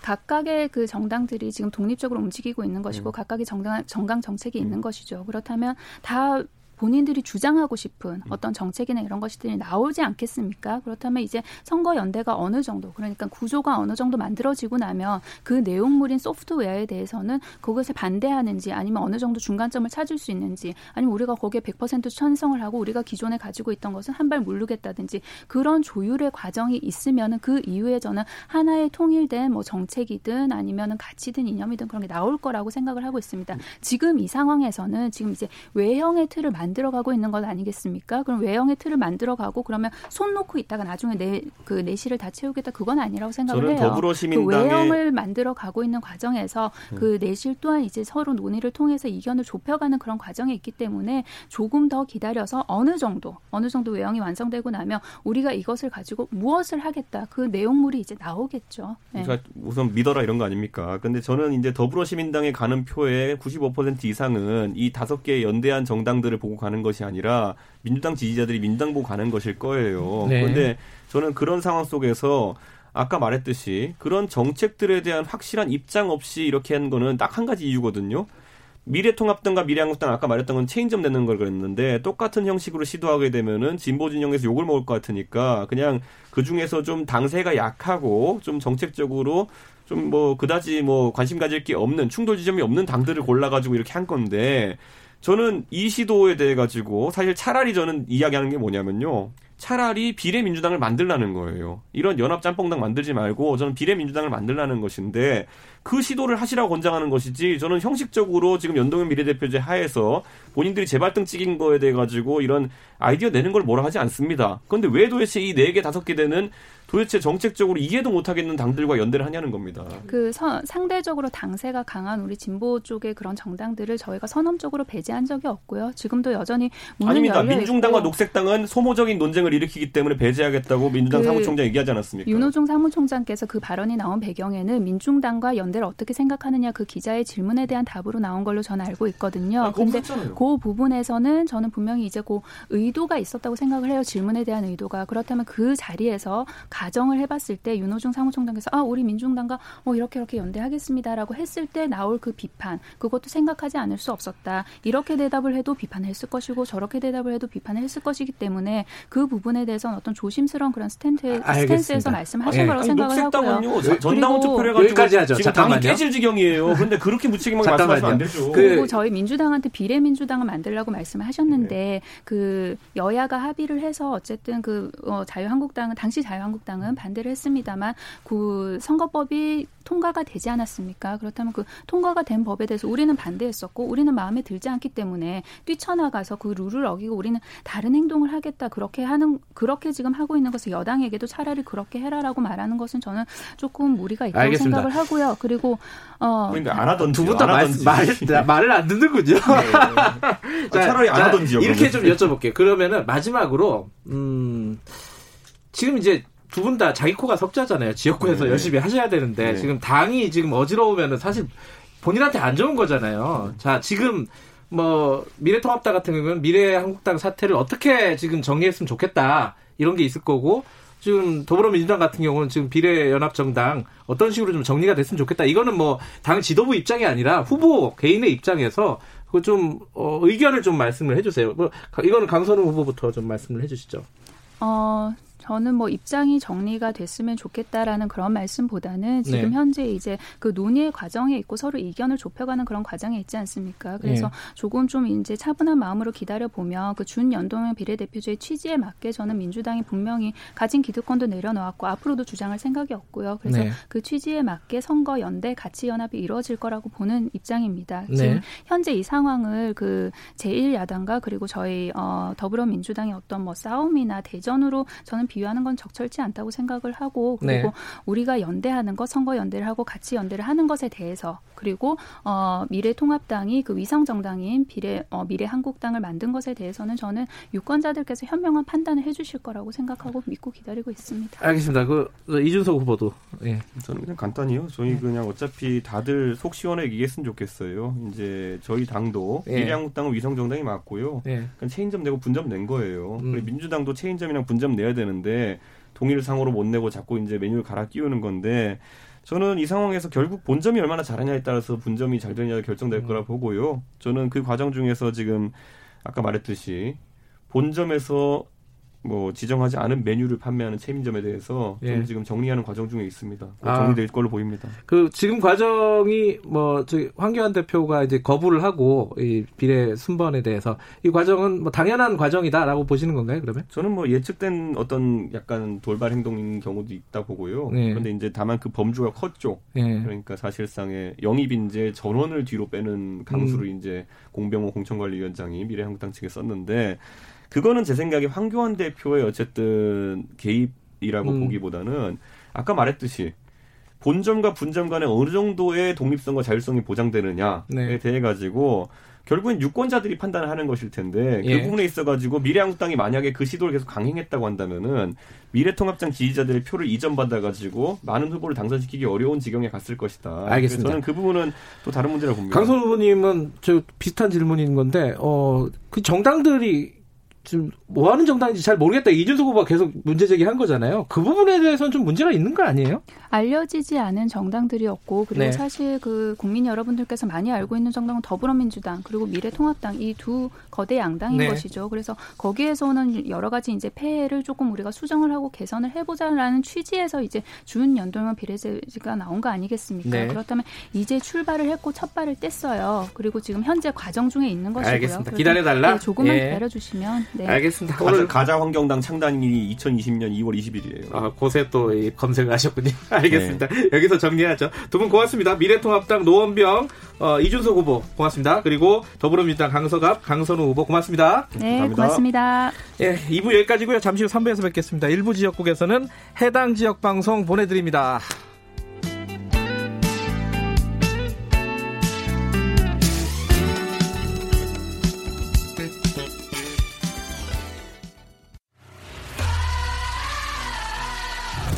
공정하고 깊이 있게 오늘 하루 이슈의 중심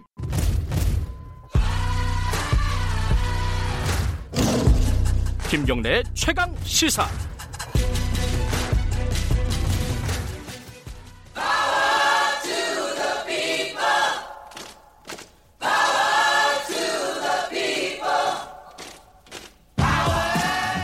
김경래 최강시사 삼 부 시작하겠습니다. 을의 입장에서 을의 목소리를 통해 함께 사는 세상을 생각하는 시간입니다. 지금은 을 밀 때 민생경제연구소 안진걸 소장님 나와 계십니다. 안녕하세요. 네, 안녕하십니까. 아, 코로나 때문에 이게 재난은 가난한 사람들에게 더 가혹하지 않습니까? 네, 그 뭐 많은 연구 결과에 나와 있는데요. 네. 정말 제가 하고 싶은 말씀이 너무 많습니다. 뭐 음. 어저께 발표된 중소기업 소상공인 오십조 긴급금융지원. 네네. 모든 은행권이 대출 연장하고 이자 유예하는 대책도 나오지 않았습니까? 네. 그래도 일삼오칠로 전화하면 긴급콜센터로 전화하면 아무튼 또 시간이 많이 걸립니다. 여전히. 네. 이런 아쉬움도 있고. 어, 그러나 이렇게 이자만, 원금과 이자만 유예해준다고 이분들이 살아날 것이냐. 네. 매출이 구십 퍼센트 팔십 퍼센트가 떨어졌는데. 아, 정말 어제 한 임차인한테 연락이 왔는데. 삼월달 사월달 임대로 삼십 퍼센트만 인하해줬는데 그게 백만 원이랍니다. 네. 합쳐서 오십만 원씩. 너무 힘이 났답니다. 음. 그러니까 정부가 이렇게 옹금하고 이자를 유예해 주는 것도 힘이 났지만 건물주가 가장 지금 거예요? 정말로 어. 다시 한번 우리 방송 통해서 정말 선행을 강요한다는 것은 너무 잘못된 일이고 저도 한 번도 그래본 적이 없습니다. 살면서 네. 늘 그것을 부드럽게 소통하고 음. 또 본인이 원하게 해줘야 된다. 좋은 일도 부담을 드리면 안 된다라는 원칙으로 살아왔는데 지금은 이제 막 이런 체면을 따지고 싶지가 않아요. 왜냐하면 너무 힘이 드니까. 음. 정말 중소상공인들 다 쓰러져서 공실 생기면 우리 건물주들 또 타격이 큰 시니까 정말 도와주고 그럼 정부가 오십 퍼센트 지원해 주는 거로 되어 있으니까 음. 요거 한번 호소 드리고요. 그다음에 지난주에 우리 콜센터 이야기 드렸잖아요. 네.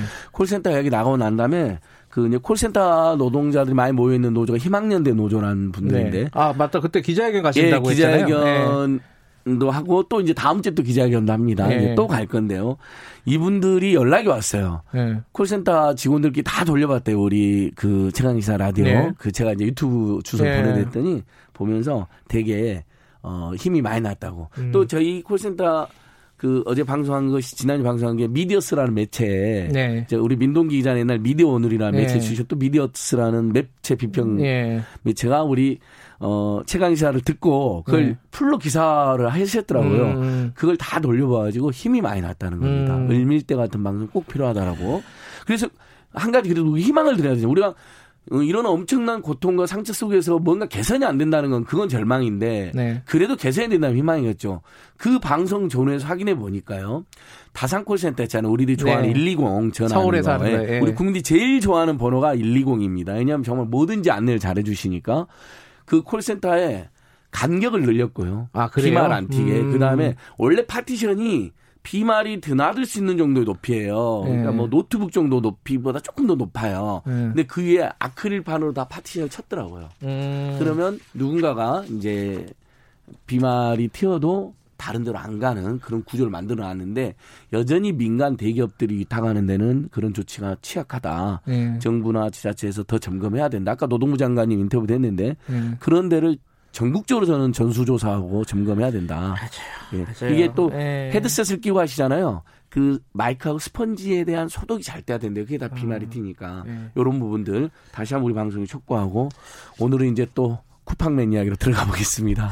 이 마이크는 소독이 잘 되어 있는지 모르겠네요. 예, 예. 우리 이제 방송국 엠시들 그 음. 마이크도 소독 이제 방역도 한 번씩 하셔야죠. 지금 안타까운 소식입니다. 이 쿠팡맨이라고 보통 부르죠. 예. 쿠팡이라는 회사에서 새벽 배송을 담당하던 노동자가 근무 중에 사망을 했는데 이게 사인이 심장질환. 그래서 그 동료들은 과로사다 이렇게 지금 얘기를 하고 있습니다.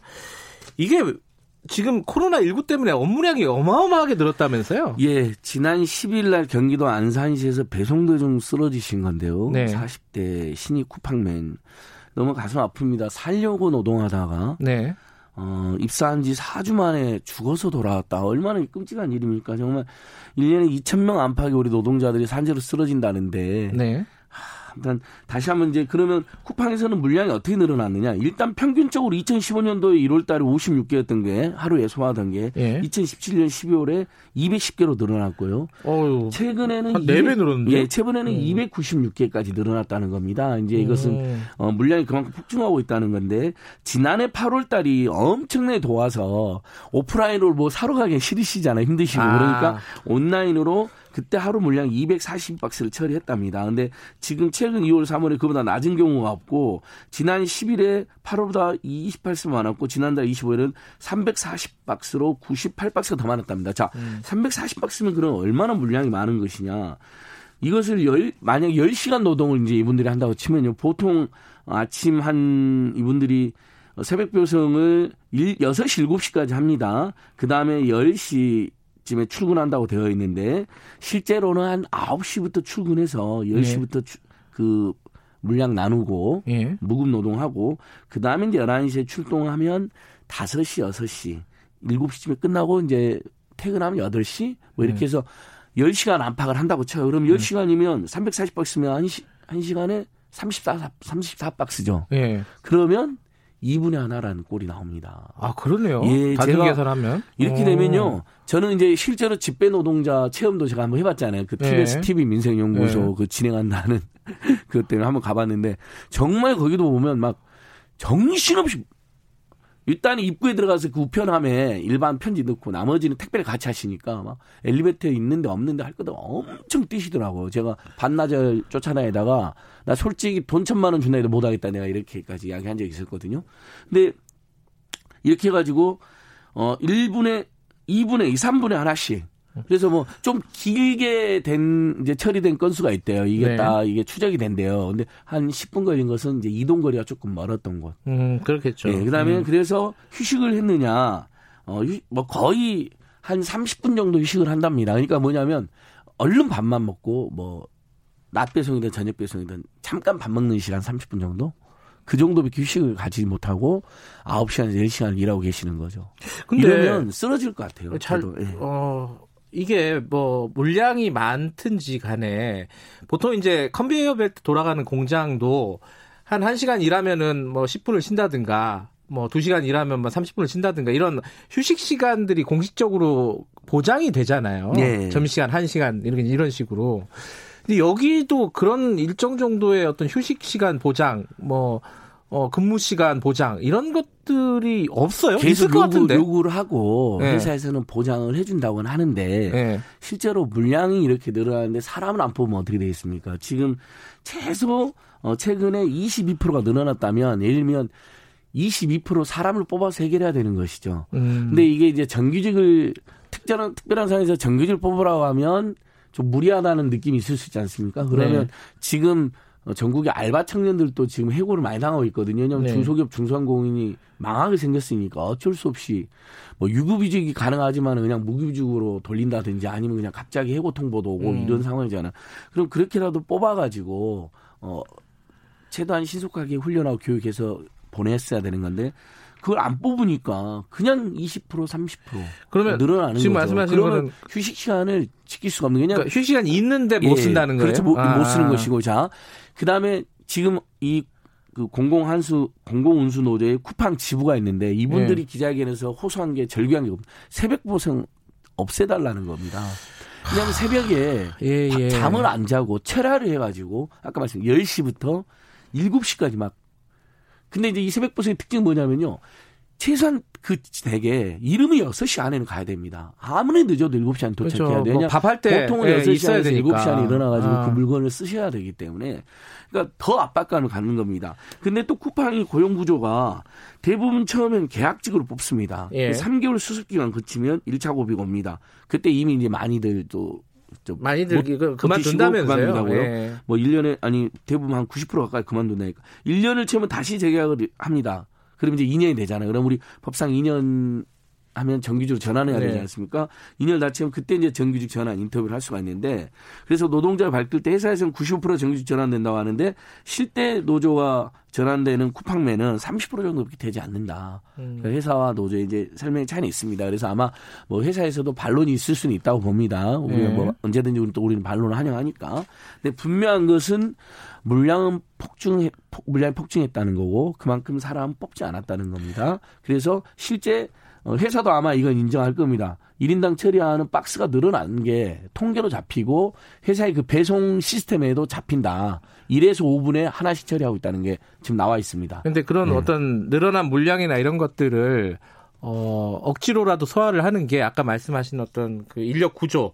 네. 그러니까 정, 비정규직에서 정규직이 되려면은 평가를 받아야 되고 당연하죠. 평가를 받으니까. 만약에 물량을 음. 아침 여섯 시에 고객이 받기로 했는데 안 왔다. 그럼 어. 어떻게 되겠어요?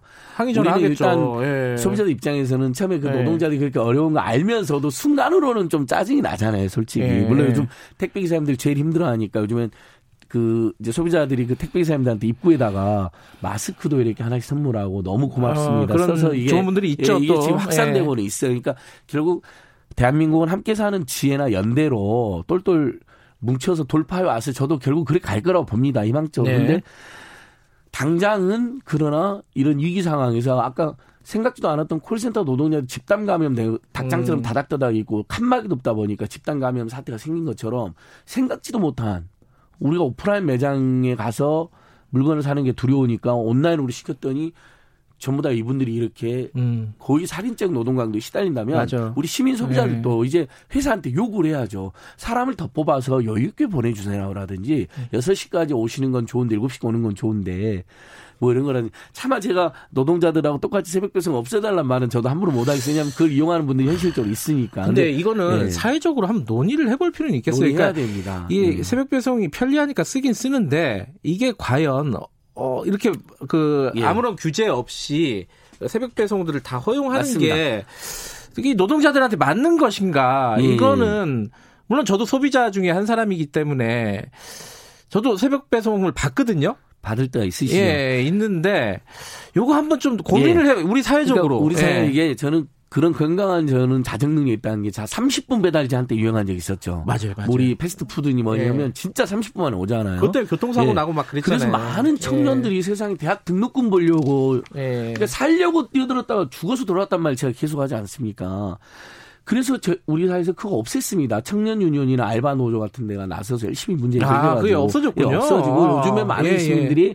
사실 저도 그래요. 빨리 와주셨으면 좋겠습니다라는 말이 입에 나오려다가 꾹 참고 음. 안전하게 와주세요 이렇게 이제 바뀌었거든요. 그런 것처럼 새벽 배송도 어, 밤샘 노동은 일 급 발암물질입니다. 더블유에이치오 네. 지정한 정말 위험하거든요. 그다음에 어두우니까 더 위험합니다. 그리고 어, 집을 찾기가 아무래도 더 쉽지 않겠죠. 그렇죠. 이런 게 안 네. 보이니까. 그러니까 더 숨이 차거든요. 이것도 제가 티비 민생연구소 한번 추적을 해봤는데 그렇다면 우리 사회는 이제 이런 합의를 해야 됩니다. 예, 원칙적으로는 금지하되 다만 예외적으로 허용할 수가 예. 있을 텐데 그 부분도 예를 들면 새벽 노동에 대해서는 그 우리 대형 트럭 노동자들 의무적으로 쉬게 만드는 법도 통과됐잖아요. 왜냐하면 고속도로에서 졸음운전으로 맞아요. 피로운전으로 예. 사고 많이 나니까. 그러니까 예를 들면 이분들은 특별한 사회적 감시를 하는 거죠. 그래서 뭐 예를 들면 두 시간을 한 다음에 급여도 좀 훨씬 더 많이 주게 하고 한 시간은 그래도 쪽잠이라도 좀 주무시게 해준다든지 뭐 이런 아예 원칙을 만들어야 될 것 알겠습니다. 같아요. 알겠습니다. 저기 어, 새벽 배송에 대해서는 한 번쯤 한 고민해 볼 예, 시간이 좀 저도 필요할 것 같습니다. 저도 더 고민하고 있습니다. 시민 소비자단체들하고도 예. 상의도 해보고요. 예, 예. 이건 이대로 둬서는 안 될 것 같아요. 예. 아무튼 열 시간을 밤샘으로 한다. 예. 그래서 그걸로 우리가 맛있는 걸 해먹었다. 그러나 뭔가 찝찝하지 않겠습니까? 알겠습니다. 네. 자, 오늘 여기까지 듣겠습니다. 고맙습니다. 예, 고맙습니다. 민생경제연구소 안진걸 소장님이었습니다.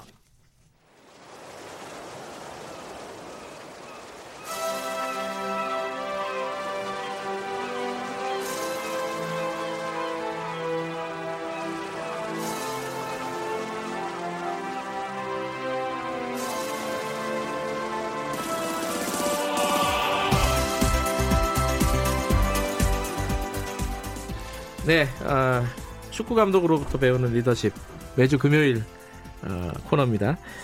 지금까지 보니까요 어, 다섯 명 정도를 살펴봤습니다. 조세 모리뉴, 히딩크, 퍼거슨, 정정용, 요한 크루이프. 뭐, 퍼거슨 감독하고 요한 크루이프 감독은 워낙 좀 할 얘기가 많아가지고 한 두 번씩 했던 것 같고요.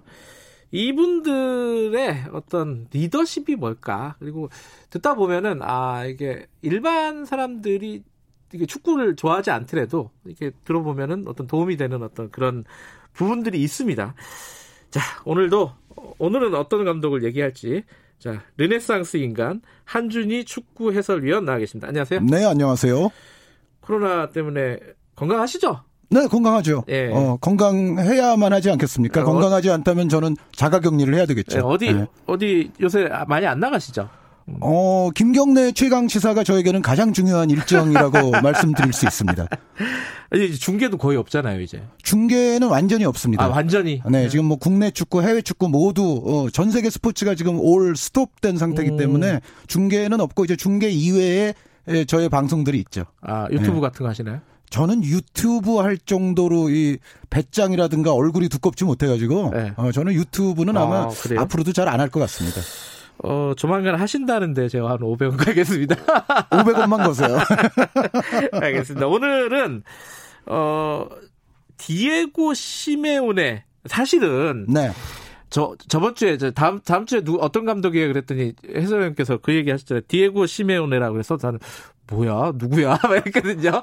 이게 이게 축구를 축구에 관심 없는 사람들은 모르는 분들이 꽤 있어요. 네, 설명부터 해주세요. 이게 어, 누구예요? 시메오네 감독은 일단 굉장히 유명한 선수였습니다. 원래 예전에 아. 아르헨티나의 미드필더로서 아르헨티나 국가대표팀 백 회 출장을 최초로 달성한 선수가 이 선수였고요. 어허. 지금은 물론 백 회 넘은 선수들이 있습니다만 네. 그리고 이 선수의 가장 유명한 선수로서의 일화는 혹시 천구백구십팔 년 프랑스 월드컵 때 네. 잉글랜드와 아르헨티나 하면은 축구계의 견원지간 아닙니까? 예. 이 잉글랜드와 아르헨티나가 팔 강에서 붙었던 경기를 혹시 김경래 진행자님은 보셨나요? 보셨, 아니, 보시, 봤을 거예요. 그, 그, 베컴 나왔던 거 아니에요? 그렇죠. 예. 바로 베컴이 세계적인 화제를 불러 모았던 예. 부정적인 쪽으로. 예. 왜냐하면 베컴이 약간 어처구니 없는 보복성 플레이로 인해서 퇴장을 당하고 그럼에도 불구하고 잉글랜드가 그 경기를 마이클 오웬의 아주 멋진 골 등과 더불어서 무승부로 끌고 가는데 성공은 했어요. 네. 그런데 승부차기에서는 결국 아르헨티나가 이겼죠. 그래서 잉글랜드에서는 그때 베컴에 대한 비난이 엄청났습니다. 그러니까 베컴이 없었기 때문에 사실은 장시간 연장전까지 아르헨티나와 힘들게 싸워서 결국 네. 승부차기로 패했거든요. 그런데 그 베컴을 퇴장을 유발했던 사람이 바로 시메오네예요. 아, 퇴장 유발자였군요. 네, 그러니까 아. 시메오네 선수가 베컴을 먼저 고의적으로 넘어뜨렸어요, 사실은. 음흠. 좀 화나게 했어요. 네. 그런데 베컴 선수가 거기서 좀 바보 같은 음. 보복성 행동을 했고 그게 이제 퇴장으로 연결이 된 거죠. 음, 어, 되게 뭐랄까 말씀만 들어보니까 좀 뭐랄까 똑똑한 사람이네요. 어, 그러니까 이제. 네.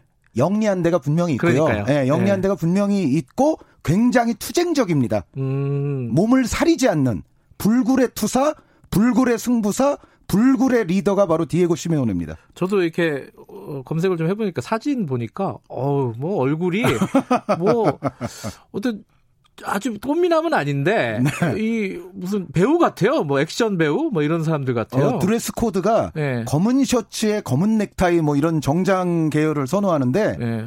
마피아 같죠. 아, 약간 보면은. 느낌이 네. 예 맞아요. 다다다다다다다 뭐 이런 아, 어, 배부, 음악이 그, 생각나죠. 네. 뭐 말론 브론드로하고 비슷하다 뭐 이런 얘기도 하고 그러더라고요.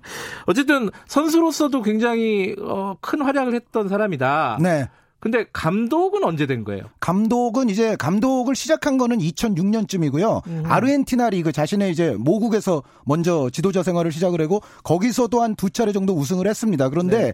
시메오네 감독이 세계적으로 유명해진 거는 역시 스페인 라리가의 아틀레티코 마드리드 지휘봉을 잡았던 음. 이천십일 년 연말부터라고 볼 수가 있어요. 아틀레티코 마드리드. 근데 우린 마드리드 하면 레알 마드리드잖아요. 오, 축구를 많이 하시네요. 뭐 몇 개 알아요. 저 유벤투스 뭐 이런 우리 뉴스에 많이 나오네요.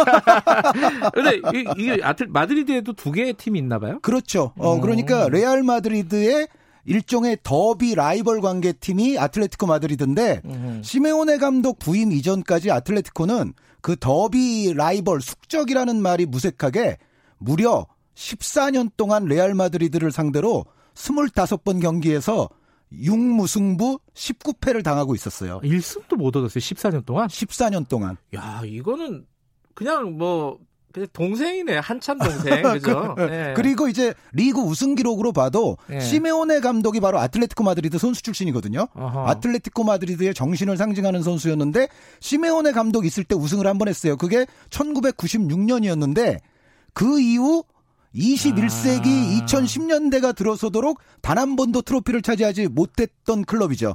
아, 그러니까 자기가 우승을 만들었던 팀 선수 시절에 네네. 그 팀의 감독으로 간 거군요. 그렇죠. 아, 그때 근데 한참 어려울 때 성적도 안 좋고. 성적이 시메오네 감독이 부임할 때 이제 강등권과 승점 차이가 사 점이었고요. 네. 강등권과 사 점이라면 이제 리그 진행 여부에 따라서 잘못하면 이 부 리그로 떨어질 네. 수도 있는 위기 국면이었고 또 컵 대회에서는 삼 부 리그 클럽 삼 부 리그면 엄청나게 작은 클럽이잖아요. 네. 그런 팀에게 패했던 때예요. 아, 삼 부 리그 팀한테. 네, 네. 강등권과 승점차도 얼마 없고 아. 삼 부 리그 팀에게 에, 구강컵에서 또 패전을 했을 때 그때 시메오네 감독이 지휘봉을 거머쥐게 됩니다. 아, 그 이제 위기의 팀 그리고 한참 어려운 팀에 부임을 해가지고 이제 잘 되게 했으니까 지금 오늘 가져오셨을 그렇죠. 거 아니에요. 네. 근데 뭐 억지로 끼워 맞추면은 지금 뭐 위기의 어떤 순간에 지도자로서의 리더십 이런 것들을 잠깐 뭐 그래도 볼 수는 있겠네요, 그죠? 그것 때문에 어떻게 보면 지금 시메오네 감독을 선정을 한 건데요. 아 그래요? 네, 시메오네 아. 감독은 투사형.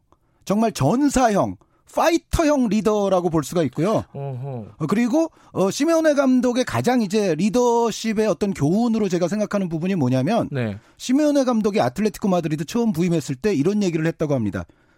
우리는 이제부터 레알 마드리드나 바르셀로나와는 다른 축구를 할 거야. 아. 우리는 다르게 할 거야. 그런데 여기서 바르셀로나는 아시다시피 펩 가르디올라 감독에다가 메시, 차비, 이니에스타 거기에 이제 네이마르 선수까지도 이제 도착하지 않습니까? 예. 그런 팀이고 바르 바르셀로나의 또 숙적인 레알 마드리드는 크리스티아노 호날두 선수를 비롯해서 뭐 모드리치, 베일, 벤제마, 뭐 마르셀로 이런 선수들이 포진하는 팀 아닙니까? 네. 그런데 그 엄청난 양강, 양대 거함의 틈바구니에서 이제 시메오네 감독이 어떤 얘기를 했냐면 우리는 다르게 할 것이다. 그 얘기가 뭐냐면은 어 저는 이 기업 간의 어떤 리더십 얘기를 할 때 이런 얘기를 꼭 해드립니다. 뭐냐면 우리가 어떤 비슷한 업종, 비슷한 제품을 생산하는 우리 회사보다 훨씬 더 큰 회사가 있을 수 있잖아요. 네. 그런데 우리는 인적 자원도 그 회사, 그 회사는 이제 재벌 음. 이제 대기업이라고 했을 때 네. 우리는 이제 중소기업이에요. 그러면은 인적 자원이라든가 뭐 재력이라든가 물적 자원 모든 것이 그 회사를 따라갈 수가 없는데. 그런데 그 상황에서 비슷한 제품, 비슷한 유형의 상품을 생산하려고 하면 우리 제품이 소비자들로부터 외면받을 수밖에 없어요. 아, 똑같이 하면 안 된다. 똑같이 하면 안 돼요. 큰 애들이랑. 네. 예. 그러니까 시메오네 감독의 가장 큰 교훈은 제 생각에는 이겁니다. 다름의 미학을 실천한 지도자예요. 음흠. 그러니까 우리는 레알과 바르셀로나와는 다른 축구를 할 거야. 음흠. 그래서 아틀레티코가 그때부터 시도한 축구가 전 세계 축구에 지금까지도 영향을 많이 끼치고 있습니다. 뭐 길게는 설명 못하겠지만 전술적 이런 것들은 뭐 뭐가 달랐던 거예요? 간단히 축구가? 말씀드려서 네. 그 사장됐던 포메이션인 사 사 이 포메이션을 부활을 시켰고요. 시메오네 네. 감독이 그 사 사 이 포메이션을 활용하면서 엄청나게 견고하고 끈질긴 이른바 카테나치오 같은 수비 축구를 선보였어요. 아, 수비 축구를 했군요. 네, 그러니까 예. 그 전까지 아틀레티코는 레알과 바르셀로나처럼 뭔가 화려하고 공격적이고 볼 점유도 오래하고 이런 축구를 음. 시도하려고 했는데 계속 성적이 안 나왔거든요. 없는 살림에. 네, 바로 그렇죠. 네, 예. 그런데 완전히 레알 바르셀로나와는 판이한 수비를 기반으로 하는 축구를 시도해서 결국은 이제 이 삼 년 후에 이르게 되면 아틀레티코는 라리가에서 음. 삼 대 거두로 떠오르게 됩니다. 음흠. 삼두마차 클럽으로 떠오르게 되고 유럽 전체를 통틀어서도요. 최근 한 칠, 팔 년 동안 아틀레티코 마드리드는 유럽 오 강 클럽이라고 볼 수가 있어요. 아, 그, 그 정도로 성장을 한 거예요? 네. 여기서 오 강이라 음. 하면 레알 마드리드, 바르셀로나, 바이에른 뮌헨, 아틀레티코 마드리드, 유벤투스를 가리킵니다. 아, 여기 유감스럽게도 잉글랜드 클럽은 들어가지 못했습니다. 한 칠, 팔 년 동안. 근데 아까 그런 말씀하셨죠. 전사형, 투사형 리더십이라고 하셨는데 근데 그런 사람들 밑에서 일하면은 힘들잖아요. 선수들 막 이렇게 뭐 반, 반발하거나 이런 일들은 없었습니까? 그런 일이 거의 없어요. 왜 그런 거죠? 네, 거의가 아니라 뭐 전혀 거의 없었다고 아니, 볼 수가 있을 정도로 그런 게 있더라고요. 선수들이 만약에 어, 이 감독이 다리에서 뛰어내리라 그러면 뛰어내릴 거다. 뭐 이런 어록이 있더라고요. 그런 얘기를 한 선수들이 근데, 많죠. 근데 리더십이 뭐길래? 그 비밀이 뭐길래? 그러니까 시메오네 감독은 예. 정말 열정적이고 선수들과 함께 호흡합니다. 함께 한다? 네. 그러니까 아. 선수 시절에도 굉장히 투쟁적인 선수였다는 말씀을 드렸습니다만 예. 우리 팀은 열한 명의 시메오네가 뛰는 팀이어야 돼. 라는 식으로 만들고 그거를 선수들이 이 감독의 열정에 동화가 되는 거예요. 감화가 음. 되고. 어, 감독이 워낙에 열정적이고 실제로 경기장에서 보면은 시메오네 감독이 거의 응원단장 역할을 하거든요. 관중들을 향해서 막 팔을 휘젓고 관중석 앞을 뛰어다니고 합니다. 감독이. 아, 힘들겠더라고요. 저도 이게 유튜브로 한번 잠깐 봤는데. 아, 보셨어요? 네, 네, 뭐, 네. 너무 뭐랄까 진짜 열두 번째 선수라는 말이 예, 예. 그, 그 육체적으로도 그럴 것 같다 이런 생각이 들더라고요. 그렇죠. 그러니까 예. 몸소 어떤 팀에 대한 열정을 자신이 실천해 보이고 그럴 때 이제 관객들은 팀과 동화되고 카타르시스를 느끼고 음. 여기에 이제 선수들도 이 감독의 열정을 인정하는 거예요. 음. 아, 나는 이렇게 열정적으로 우리 팀을 위하고 또 나를 위하고 우리 팬들을 위하는 감독이라면 나는 정말 이 감독을 위해서 온몸을 다 불사르겠다 하는 음. 선수들이 계속 쏟아져 나왔죠. 아, 이게 감독들마다 다 개성도 넘치고 그죠. 네. 리더십에 뭐 정답은 없겠지만 또 이분은 이런 어떤 열정 어, 그런 걸로 선수들과 같이 같이 하는 그런 리더십이군요. 그렇죠. 그러니까 음. 예전 같으면은 장수가 그 직접 관우 장비 직접 앞에 나가서 싸우잖아요. 네. 근데 이제 현대 전투가 될수록 이제 장군들은 좀 뒤에 있긴 한데 돌격 앞으로 하고 네. 뒤에 있잖아요. 시메오네 감독은 약간 올드 스쿨 음. 옛날식 장군인 거죠. 알겠습니다. 좀 더 길게 했으면 좋겠는데 어, 어, 시메오네 감독은 여기까지만 하라네요. 다음 주에는 다음 주에는 누굽니까? 다음 주에는 시메오네 감독과 좀 판이한 리더십도 굉장히 잘 통할 때가 있다라는 걸 네. 보여드리기 위해서 카를로 안첼로티 감독 안첼로티 얘기를 감독? 하겠습니다. 알겠습니다. 네. 자, 이번 주도 고생하셨습니다. 다음 주 기대하겠습니다. 고맙습니다. 네, 감사합니다. 자, 르네상스 인간 한준희 축구 해설위원이었습니다. 금요일 마지막 시간이라서 그래도 좀 가벼운 얘기 했습니다. 아, 즐겁게 들어, 들어주셨으면 고맙겠습니다. 김경래 최강시사 여기까지 하고요. 저는 내일 아침, 아, 아니군요. 월요일 아침 일곱 시 이십 분 다시 돌아오겠습니다.